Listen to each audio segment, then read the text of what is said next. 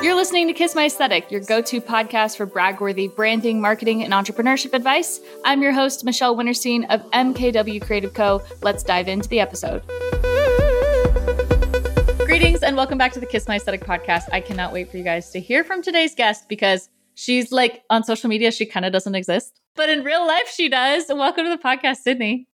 Thank you so much for having me. As Michelle said, I rarely post on Instagram, but I do exist. I do look, you know, it's there. Yes, of course. Oh, and when you're on a trip, like we get the stories from Miss Sydney. Shout out to Rose. Hopefully she listens to this, Miss Sydney. But we were just on my birthday trip together. We were on your birthday trip together in Mallorca, and now we're both in the grind doing our business. But for anyone who doesn't know you yet, can you explain who you are, what you do, and a little bit on how you got started? Sure. So, again, my name's Sydney. I run Seeside Creative, and it is a digital marketing agency um, focused on content creators and e commerce brands and helping them strategize, dive into their analytics, and grow their revenue. For me, the content creators are in a very specific niche, which is typically over 40, over 50, over 60 women who are in the fashion, lifestyle, and beauty space. So it's like working with your mom or your fun aunt, and it's a blast. And then Michelle and I work on Hotel Lobby Candle together. And then I have a few other clients on the ecom side as well. Oh my gosh. And there's tons to talk about. I think you have like such a good grip on business and marketing in general. And I think what we can talk about is kind of like how we are the opposite coast version of each other. Yes. How do you explain who I am in relation to you when you meet someone new? okay, so basically, I put it this way uh, Michelle and I went to Miami for a work trip. And immediately upon picking her up from the airport, we got in the car and it was like we had been lifelong friends. And then we started talking about, like, oh, we have this many siblings and we've done this and we've done that. And all of a sudden it was like, oh my gosh, are we the same person? But you live on the West Coast and I live on the East Coast. And here we are. I mean, to think like outside of the birthday trips, like we'd only met maybe three times in person Uh huh. and they were all for work trips. So it's kind of crazy to be here now. But yeah, I mean, that's what I say. Yeah, totally. And I think that even since being on team calls with Hotel Lobby Candle, like we have just very similar approach to like life and business and travel. But your background is also graphic design Yes and no. So indirectly. indirectly, undergrad was biology and Italian, double majors. That's right. So nothing. And then I did grad school and got a master's in web design and digital strategy. So that part kind of played into this. But yeah, I mean, I'm self taught graphic design, everything outside of like a little bit in the master's program. Right. And we both love Canva. Yes. We love Canva. Canva is a godsend.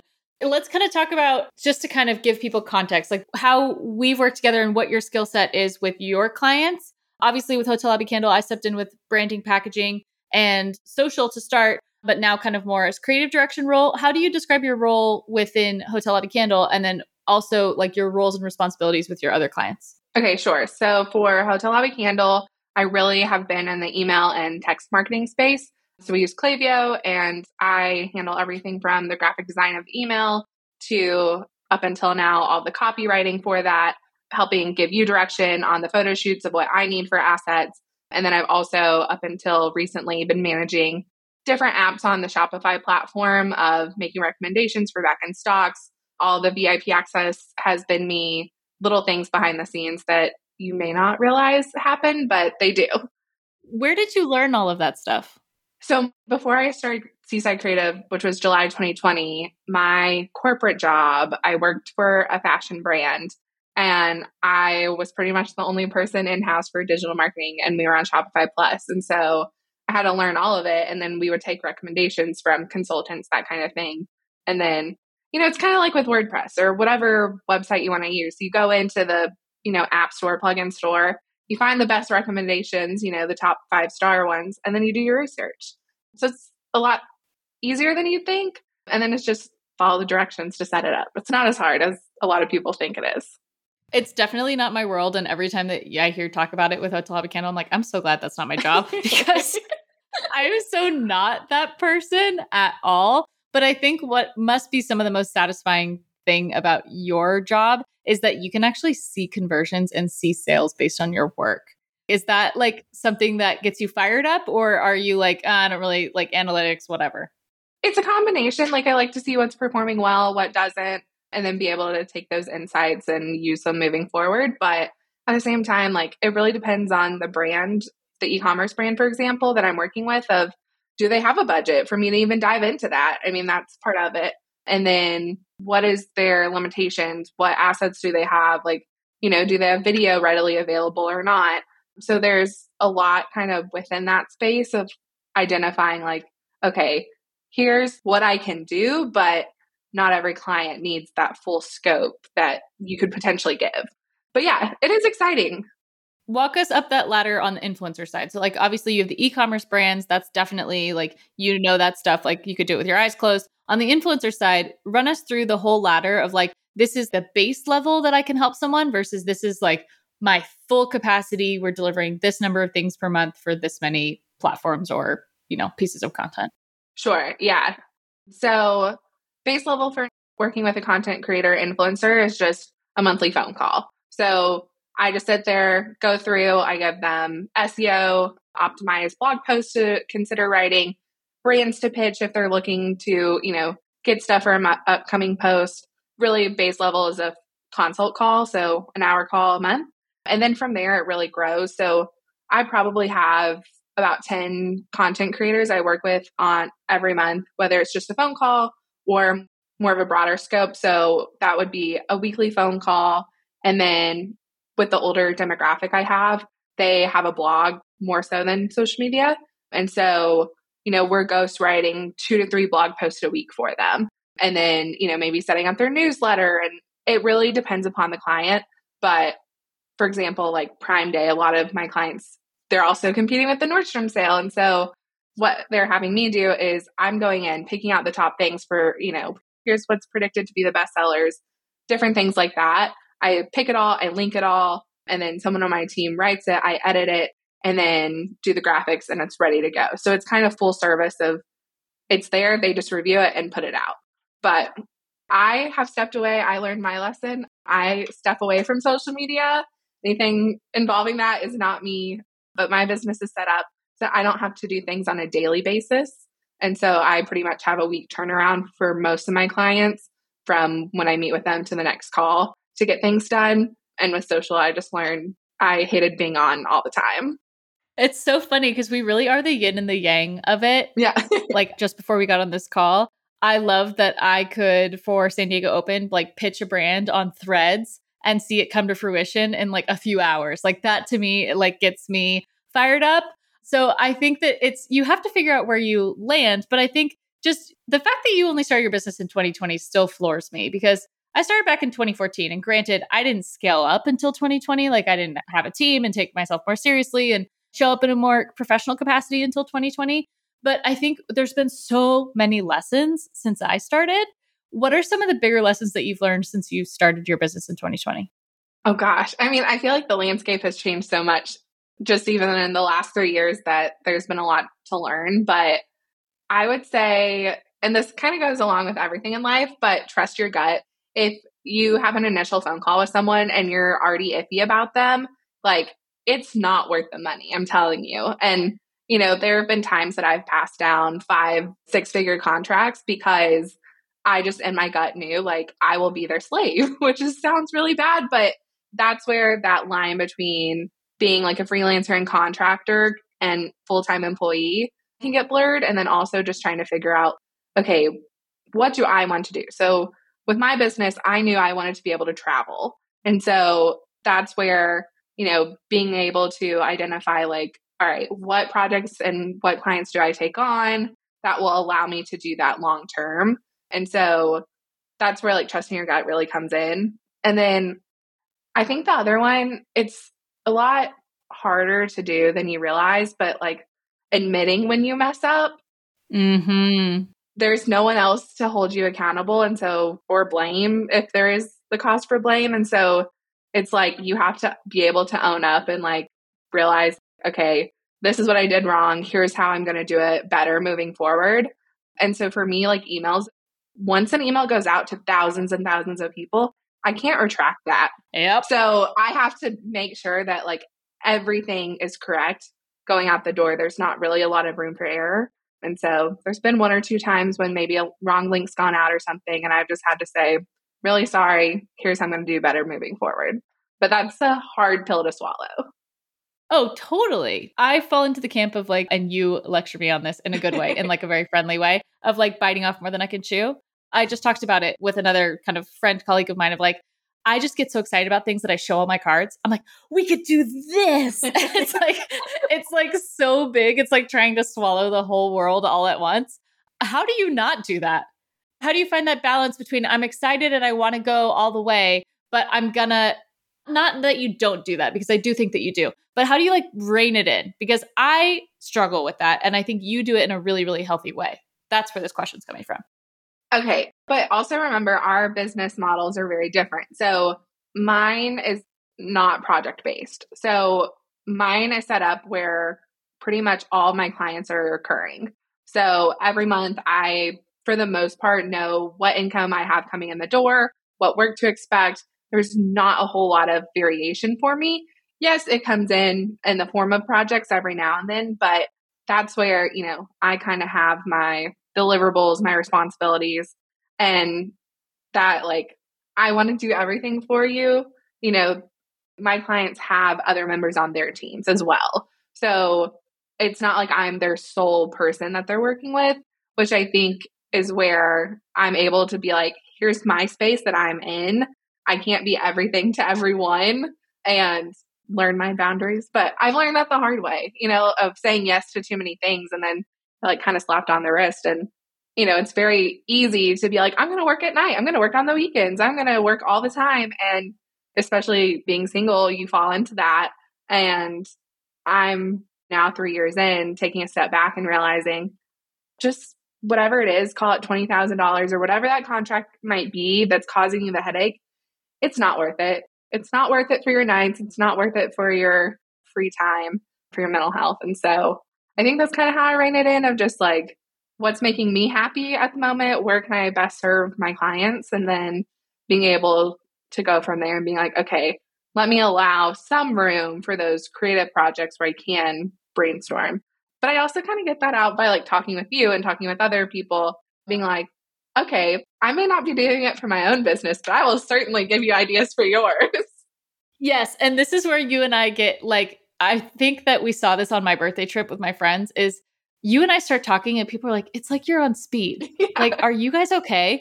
Because we both have, and I actually like memed it over the weekend.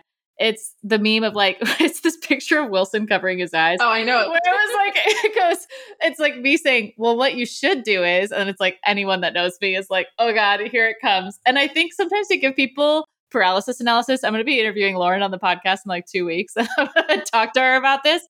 But I think that you and I just endlessly have ideas. Like, I think because we know the landscape and we understand this whole digital era that we're in, and I think because you and I see how much money is out there. So much. It's wild. I think that that's where we're like, there's a disproportionate amount of money to the amount of talent. Like, there's a lot of talent, there's a lot of money. And there's a lot of talented people that aren't going out and getting that money. So I guess if someone's listening to this podcast and they find themselves as like, I have this thing that makes me really special, call it photography or illustration, or they're an influencer, in the year 2023, right here, right now, if you were to help them, this is where I feel like brands are going to grow, or like where the next generation, the next cohort of people who leverage digital marketing could go with it. What do you think? Like, what gets you fired up? Okay. So within my space, and I think there's a lot of room for everyone within this. I think brands are realizing unless they are working with a content creator or you know, artist or whoever it is that's actually converting for them, they constantly need content. And you and I are seeing this with the brands we work with, right? And you're sitting there using Midjourney to come up with this. But UGC, the user generated content once upon a time that existed, really no longer does. And everyone wants to, no matter who you are, right? Like everyone can monetize it in some way if they're smart about it. So I'm seeing a lot of brands working with smaller individuals who might have a smaller following to serve as a model, to write, you know, content for them, that kind of thing, where they're not having to pay top dollar to the people who have a hundred thousand, a million followers, whatever it is, and rather taking that back to the original sources, right? Of here's just some user created content that we can put out there that makes it look like it's from our real customers, but it's not. So whether that's an illustration or whatever it is, I think there's a lot of room. The way that I think we can rephrase this question as you were answering, I was thinking of this. It's like, think about all the factors that you're up against as an influencer. Yeah. Right. So, like, influencer, as we used to know it, 2014, 16, 17, you had a DSLR camera and you posted consistently, you're practically, if you had a following, you were an influencer. Right. And I think now the following numbers are less important. There's been so many articles out about this that's like, it's not about reach, it's not about engagement, it's about revenue. The brands want to go back to making revenue. And if they can make higher revenue on less cost, aka more money in the bank for less expense, because the other problem you run into is if you're an influencer and you're slinging products all the time, and I own a brand, the probability that my stuff not only gets seen, heard, but somebody makes a purchase when they're promoting nine other products that week, like your chances are slim, right? Oh, yeah, for sure. And especially in the age of Amazon, as we're, you know, in Prime Day currently, it's one of those things where, again, it's like, depends on the size of the business you're helping, right? As you know from your birthday trip and, you know, having people reach out to you to put together the gift bags, it really is smaller businesses that are looking for that promotion and they don't have top dollar to pay, but they want the help. So I think there's a lot of room there too to grow and help small businesses. And maybe they're not at the top of your highest paying clients, but they're out there and they're looking for help. Right. I think there's also a fallacy of like, if you're a small business brand, if you could just get that one mega influencer to mention you, then you'd make all these sales. Like, do you have the infrastructure to make all those sales? Is that sustainable for you? Do you even have enough product to sell all that stuff? Like, if you're sitting around waiting for Alix Earle to talk about your mascara, like I don't even know that that's even your best strategy because you're not creating like a community around it. And I think a lot of the brands you work with and a lot of the brands that I work with, it's about kind of how do you create like a brand, like an essence of a brand around a product or a service or an idea or a person or a lifestyle. Influencers, you're selling your lifestyle more than anything and you're inspiring people by your lifestyle, you're curating your lifestyle. But if you just like went down the line and promoted every single product on Amazon Prime Day, we'd be like, ew, so, how do you help your clients? Like, what are some of the bigger questions or concerns that your clients have that you've been helping them walk through recently? So, with mine, a lot of them are looking to continue to grow it, but eventually have someone else take over their business. Interesting. Yeah. So, one of my clients is 67. And, you know, I ask her, I'm like, where do you see yourself in five years? Where do you see yourself in 10 years? You know, 10 years, you're going to be 77. Are you still going to be doing this? And right now her answer is yes, but you know, she's like, I'd like to be the face of it. And so I think, you know, you work a lot with brands, but it's also very interesting because I feel like with brands, you know, they're trying to make a profit, they're in it to win it basically. And they don't have as much of, you know, they have margins and everything else, right? Whereas with an influencer who's making money, and if you can identify who those are, whether you're a brand designer, whether you're a website designer, illustrator, whatever it is, I'm telling you, they need the help. And you can easily sit there and go through those influencers who have disposable income. Again, my niche is has that disposable income. They're looking to grow it. They want the help. They're trying to step back a little bit. And with that being said, you know, all the time they're sitting there saying, okay, you know, how can I have someone take over my social media? How can I grow my brand? How can I change up my look, right? Because they want to be on trend and modern and keeping up. And so, you know, a lot of them want a new like logo or overhaul or they're looking for graphics for a email freebie and that may be something that you could step in and help with. So there's a lot of space within the influencer world of job opportunities where you can step in and help them and make their lives easier. It may be something that you haven't even thought about, an area outside of brands. When you first started, where did the bulk of your clients come from? It came from influencers. So I used to, at my old job, gift all these women. And I would gift them clothing. And then I had developed the relationships. And so when I left, I reached out to them and said, Hey, listen, I know you're running a blog. I know, you know, you're doing a great job. Do you need any additional help? And then that opened the door and they were like, Can you do XYZ? Oh, and then can you do this? And do you know someone for this? And, you know, it just kind of spiraled because a lot of them, you probably don't realize it, but are a one person team. They might have an assistant or two, but they need the help. And there's no cap on how much money they can make how much money you can make from them. Mm-hmm. And that's the nice thing compared to brands, right? They are, you know, probably have a marketing budget, probably pretty limited. Whereas influencers, if you can prove you're making the money, you're going to get paid more. Mm-hmm. I just had this conversation today with one of our clients. We're going to be producing her podcast. She's an influencer. And we talked about, you know, her ad placement for her podcast. And I said, What are you charging for just like a static post? And she's like, A couple thousand dollars. I was like, Great, then go sell an ad in your podcast for that or half that. I said, But how many ad spots would you have to sell to cover your costs on us? Like, you're paying us to produce your podcast. Like, let's get you to a net even, or let's get you in the green. If your go get is $30,000 to produce your podcast, then like you have those relationships. I said, think about the ones that are going to be an organic storytelling for you, right? Like if you're making an episode about healthy foods, like go back to those brands that you worked with and you say, hey, remember when I did this really nice piece of content for you? Like, do you want an opportunity to get ad placement in this podcast? And I average between 10 and 20,000 views on my stories. So on my reels and my posts alone, you're gonna, by factor of sponsoring this podcast, you're gonna get more social exposure because I'm gonna post about the podcast on my socials. Like those two things go hand in hand, right? So I think finding those opportunities as well, but it goes back to what you said of like the importance of maintaining relationships is so key. And the fact that you were their point of contact at the company and that when you left, you had the ability to reach out. I think a lot of people who message me are like, oh, I don't know where to get clients. I don't know where to get clients. It's like, reach out, ask. Yeah. You know, like I think it's a lot easier than people think.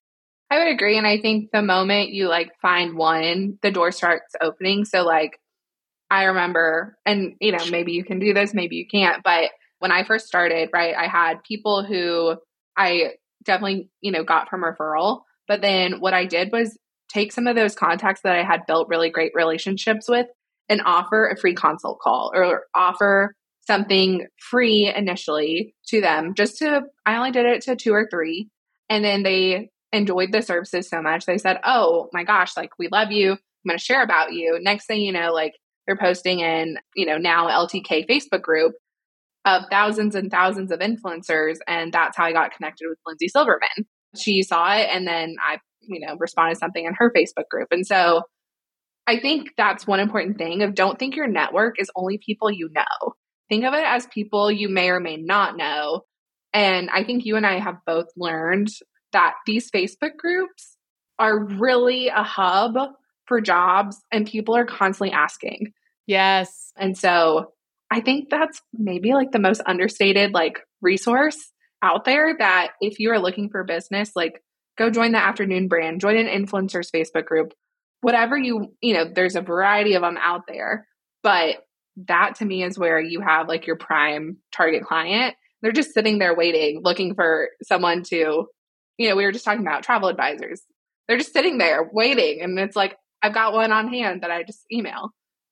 And I think it's like also plug for Kiss My Aesthetic podcast group. I've talked about this on the podcast before. Kiss My Aesthetic, great resource. If I'm talking to a client on the phone, they're not a good fit for our team for whatever reason. It's such a olive branch, then be like, hey, we can't work on your stuff, but I have this whole Facebook group and there's almost at this point, there's six and a half thousand people in that group. Like somebody's going to be able to help you and pretty instantaneously. But also, I think the thing that's brilliant about Facebook groups is that you get a real, realistic endorsement if that person's paying attention. Like if somebody, like in the early days, like Lindsay's so good about this, right? Like if you say, like, oh, I'm looking for so and so for email, and Cindy goes, and you hop and you go, hey, like I do this, da da da. The fact that you can get Lindsay in there to be like, thousand percent support this like you have to work with her. Like that endorsement is a lot of ways referrals it's just an extension of your referral network right? Because like you're not going to endorse somebody that didn't do a good job for you. Right. Like, and i tell this to people on discovery calls too i was like listen like if you want to post about your job in the facebook group go for it. If i see someone pop in that i think would be a good fit i'll let you know.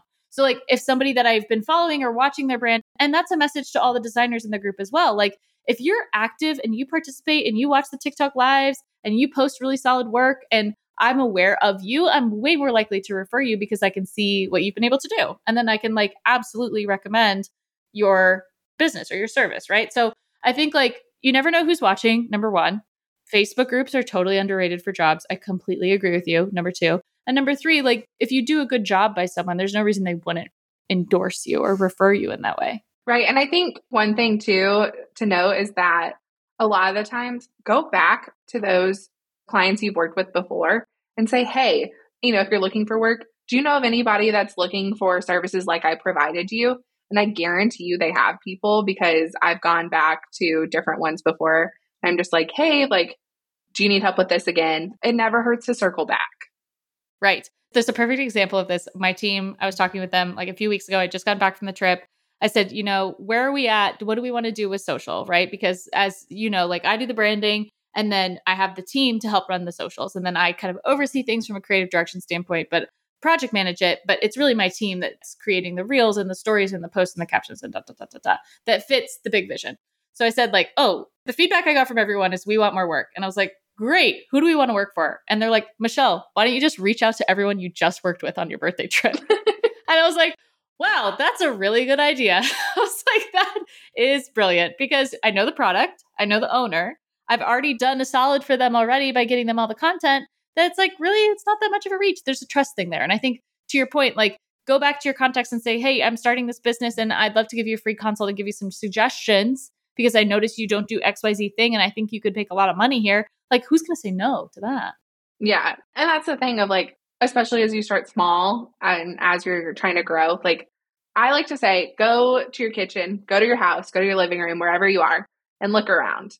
Number one, look at what products you're using constantly. Number two, look at the businesses you're frequenting, like restaurants. I mean, you know, that's prime, especially if you're a designer. Like, so many need their menus updated. It makes me cringe if they use Comic Sans one more time.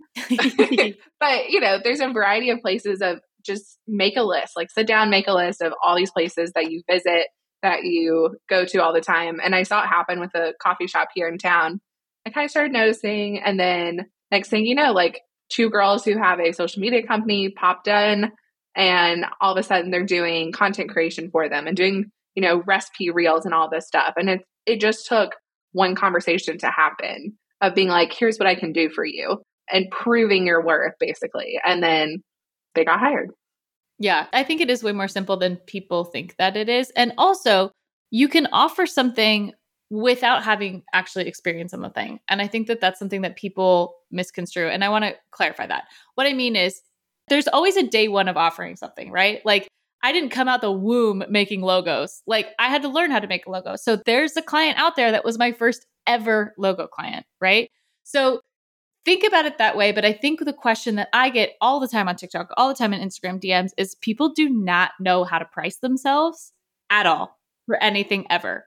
And my take, and I'll see if you agree, I think you might, is that you have to price yourself in a way that obviously you're getting paid for your time and your skill set, but that you have to understand that when you don't have experience doing a thing, you are a risk for that person to hire you.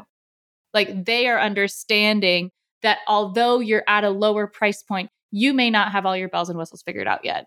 So the first the classic example of this is the first logo I ever did, I did for $500. Like now, we're going to end up this next proposal that we're sending out is for $17,000 for a logo. So obviously, it's more than just a logo, it's a whole brand, da da da da da. But I could not have come out the gate at 21 years old, 20 years old, saying, like, oh yeah, logo $17,000. like, that just is not realistic. I didn't know what file types were. I didn't know how to lay things out. I didn't understand any of the things that I do now about logo design. So what's your best advice for someone who's a freelancer who's getting into this space that's like i am just struggling to make ends meet because i just don't know how to price myself i know that's a huge topic. That is a huge topic. So like in my case i had context right? So at my old job we had contractors we worked with. So i kind of when i had told them what my plan was i just asked how do you do this what are you charging and i think there's not a lot of transparency. I think a lot of people like to keep it hush hush of like what they do what they charge, how they do it. And if anyone asks me, I will tell them straight up how I got to where I am with what I'm charging. This is what I started with. Here's where I'm at. Here's kind of how it's evolved over the three years. But I think one, and I've learned this with like influencer negotiations with brands, one of the best things you can do is if you don't know how to price it, ask them what their budget is. Because from there, you can sit there and calculate backwards of, okay, my time is worth this much. Here's what I can do within that. And I think, especially if you're starting out, you always want to over deliver, right? And exceed their expectations. So that to me is key of being able to, you know, sit there and I would say, I mean, and tell me if you agree or don't agree, but I would say starting out, like, depends on who you're working for and the level that you're doing, somewhere between 30 to $50 an hour is pretty much standard. If you're green, if you're super green, like you've never offered it before, you're just going to have to learn on the fly. Yeah, I would say that that's accurate.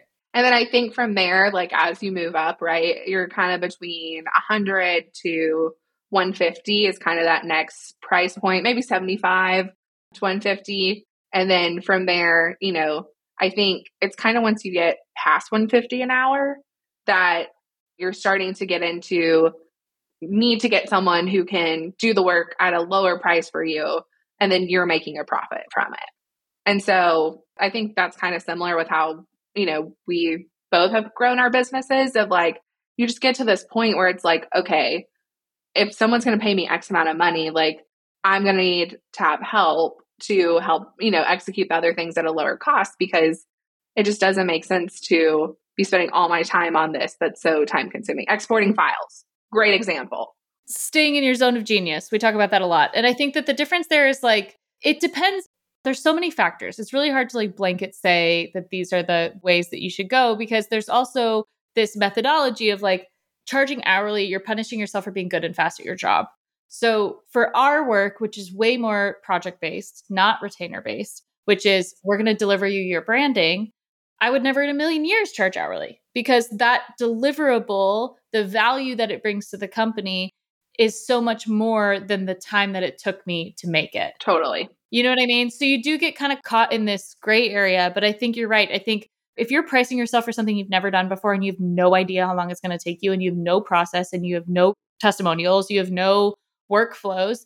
And what I say is like, you're getting paid to learn. Yes. Now you're getting paid to learn. And I think that there is some humility in that, right? Of like, hey, we've never done this before. We still do it with my team. We're producing two podcasts. We've never produced podcasts. We've produced my podcast, but we've never produced podcasts before. How do you price something like that? So we came in on purpose under market. We said, we're not going to be the cheapest, but we're also not going to be the most expensive because we don't have the experience to garner top of market pricing. So these first two, three podcasts that we're going to be producing are going to be at this rate. And then we have an understanding that the next podcast that we sign to produce, we're going to have a 25 to 50% increase on that price point because that's now going to say, like, well, we already have these three in our arsenal. Now we know what we're doing. Now we know what the struggles are. We could not anticipate that all of our clients, like, we're going to take off the entire summer to travel with their yeah. kids. and like now the podcast is delayed. So that's why you don't really hear me talking about them. But these are things that we need to learn, right? So it's like, is this relationship that we're making with these clients to produce their podcast, are these two month contracts? Are these 12 month contracts? Because now that's a totally different use of our time because now we've been having weekly meetings, but we're not making any progress. And all of a sudden that project fee is a lot less because our time alone is now like eating away at that bottom line, right? So it's like you learn all these things. I think you got to start like playing with all the chess pieces. Have you had something like that happen in your business? Yeah, I mean, I think, you know, it starts off as one thing and then it evolves and you're just like, okay, what do I do? And so I think if you, again, going back to the original question of like, how do you establish what you're charging? At the very base level, if you are going to do a project base, start, take what you would think you would charge hourly, right? And take that, times it by generally however many hours, right? Because at some point, if you're going to offer this, you have to have had a little bit of practice and then take that number and then build in some additional hours, right? That you know, like there's always something that comes up. And I'm sure you already do this, you know, but like whether it's a hiccup and, you know, like you're waiting on them to get you stuff and your time's, you know, ticking or whatever it is, if you build in some additional time when you're factoring in that like project price, I think it helps. And so that's where, you know, like for me, because all my clients are recurring, there's some that I have set at like a set fee and this is what happens. And then after we go over that, you know, I charge them hourly. And then there's some times where I have clients and they're just like, the work varies so much month to month. There's a general base of it, but then it could be 13 blog posts, it could be five blog posts. It really just depends on the time of year. And then, you know, from there, it's like, it's somewhat project based. But I think that's the thing of like, don't be afraid to do project based and then bill them hourly if there's additional time spent. You can do a combo. And I think part of being a business owner is having those hard conversations of like knowing when the scope is too much, knowing when you are getting underpaid for what you're delivering. Like, I think you helped me a lot with this with some of my clients. It's like, Michelle, when you do the math, you're paying yourself like 12 bucks an hour. And I was like, oh shit, you're totally right. I was like, yeah, I should probably rethink that, right? Because you have to know your time spent. And as annoying as it is, time tracking is one of the things I've implemented with my team this year. And it's been so insightful because you start to see where your time suck is. Like, okay, I cannot spend this much time on calls. You know what I mean? Or I cannot spend this many days recording the podcast.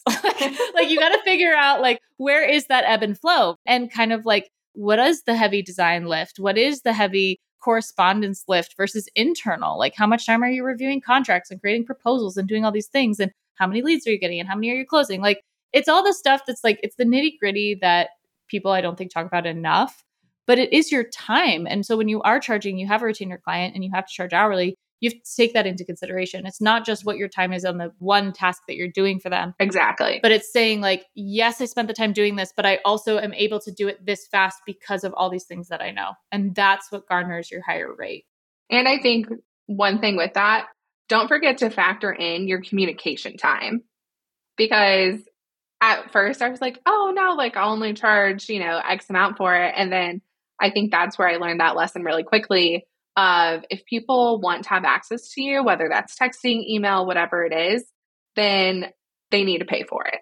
And that's where building that into that rate is really helpful because, like you said, you know, you're having calls and they're going nowhere, but guess what? That's still time you are working on it. Like, don't discredit that. Yeah. And I think that that's something that, again, it's something that you just constantly have to keep your eyes on, just like your vitals with your health, right? Like you're gonna want to know when like your cholesterol is high and your da da da. Like you you need to know those things about your body. Like you should know them about your business and know where strategically you have either room to grow or to optimize or to scale up, scale down. Like isn't it just so much fun being a business owner? you know, well, like you know, when we hopped on this, you're like, "Are you taking new clients?" And I was like, I really want to say yes, but currently, like where I'm at, the answer is no. And I know that going into next year, I'm traveling quite a bit. And as well, the answer is still going to be no, as much as I would like to say yes. And so I think it's like you said, it's having those hard conversations with yourself as a business owner of like, for my mental health, everything else. Like, once you kind of get to that point where you have a team of you're just like, what makes the most sense for me right now? Let's talk about the travel stuff. You've gone on so many amazing trips recently, and I am delighted every time that you go. What do you feel that traveling brings to you as a business owner that you didn't have before you started traveling as much as you do? Besides that, you just enjoy it. You just like love it. Yeah. I mean, yeah. okay. Besides that, but I really do think it like helps you to open up your mind of just different cultures. I mean, we went out in Mallorca and met up with people. And I think we met five different nationalities. And all of a sudden it was like, oh my gosh, I'm learning how you do things and like what's special to you. And so I think that, and then I know you've talked about this so much with art history and stuff, but your surroundings, you look around and you're just, there's inspiration everywhere, whether it's from copywriting of how you would describe things, illustrations of, you know, with the Amalfi collection with Hotel Lobby Candle of what that could look like. I feel reinvigorated every time I travel. And I think it also gives me perspective, reminds me to slow down and like what's important in life. And I think that helps me as a business owner go back to nothing I am doing is life or death. Yeah. And it's marketing. it's marketing. And it, sometimes I feel like I'm not making a difference in the world with it. You know, I'm just doing fun stuff. But then I go back to no, this is helping that business owner provide for their family, provide for themselves, whatever it is. And so every time I go, I never want to come back. And then, you know, I do. And then I'm just reminded why I do what I do. And I'm reminded that I started my business and I worked this hard to live the life that I've always dreamed of. And I remember probably last year I started like heavily traveling June 2022. And I remember like the years leading up to that, I would see all these influencers and I'd be like, how are you doing this? Or all these people. I'm just like, how are you going to Europe multiple times a year? Me? Yeah. like you're going again? Are you serious? and like I have now become that person where people are like, you're going back and I just booked a trip for December. And, you know, it's I think grow your business and set your business up, whether you're have a family at home you're trying to, you know, support or whatever it looks like, whatever you want to do long term, like, and whatever you're seeing on Instagram or wherever it is that you're, you know, looking at and being like, man, I wish that was my life.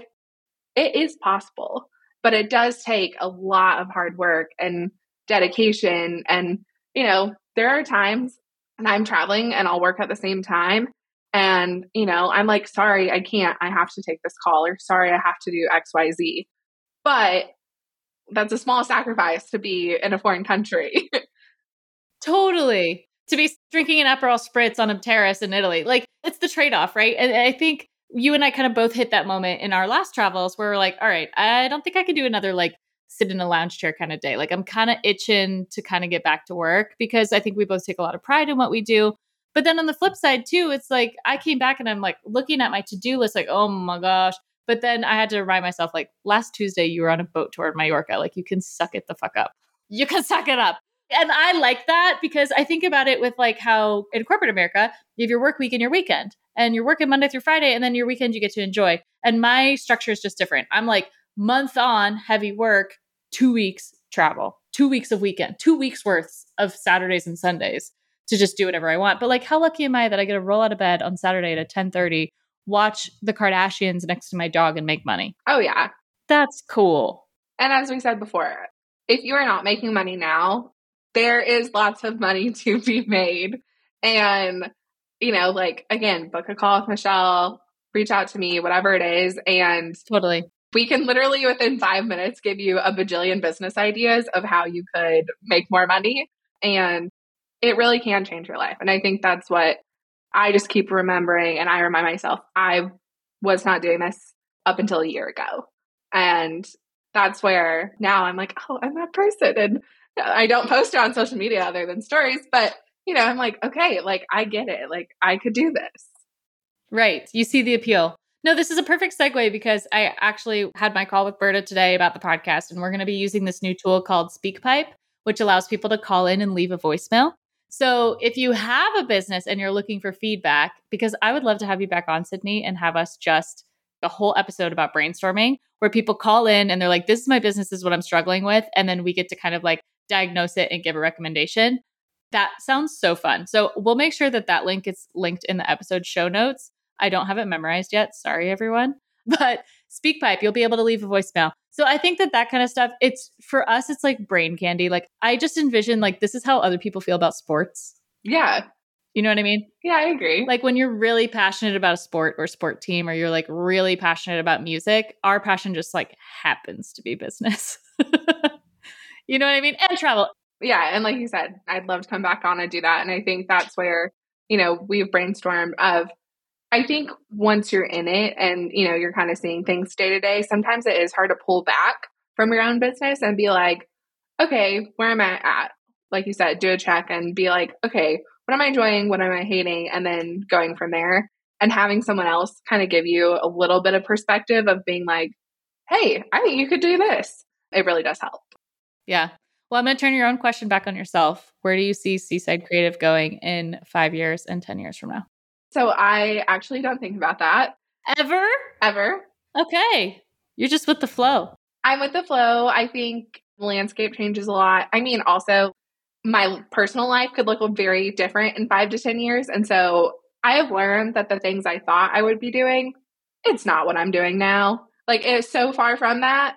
And so I've just learned to plan for the unexpected. And of course, you know, there's perspective of like, okay, you know, with AI coming in and all of that, like I'm seeing you do all this Midjourney stuff. I'm like, hmm, okay, how's that going to change things? So again, the landscape I think is only going to continue to change that for me to be able to predict like these are going to be my services and everything else would be really hard. But I will say the one thing I do know for a fact is I do not want to ever grow more than four people plus myself on the team. So five total. I don't love managing people.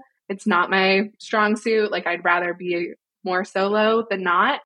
Right. And so that's one thing that as I continue to grow, I keep reminding myself of this is where I want to be at and this is like the goal.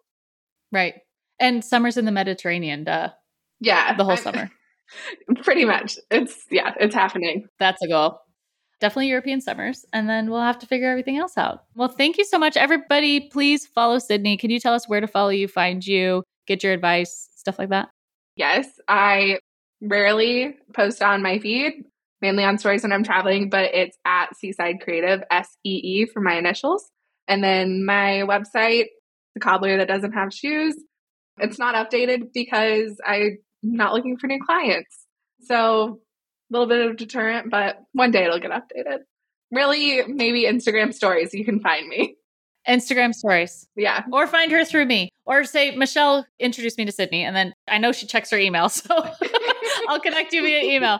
Well, thank you so much for chit chatting. Lovely as always. This was a great episode, I think. Yeah. Lots of helpful nuggets in here. I'm glad. I don't remember. I blacked out. I don't remember what I said. I know. You know what? Every time that Josephina gives me the video edits of the episodes, I'm like, did I really say that? So I absolutely don't remember what I talk about. So, same. Well, thanks so much. And we'll catch you next time, everybody. Bye.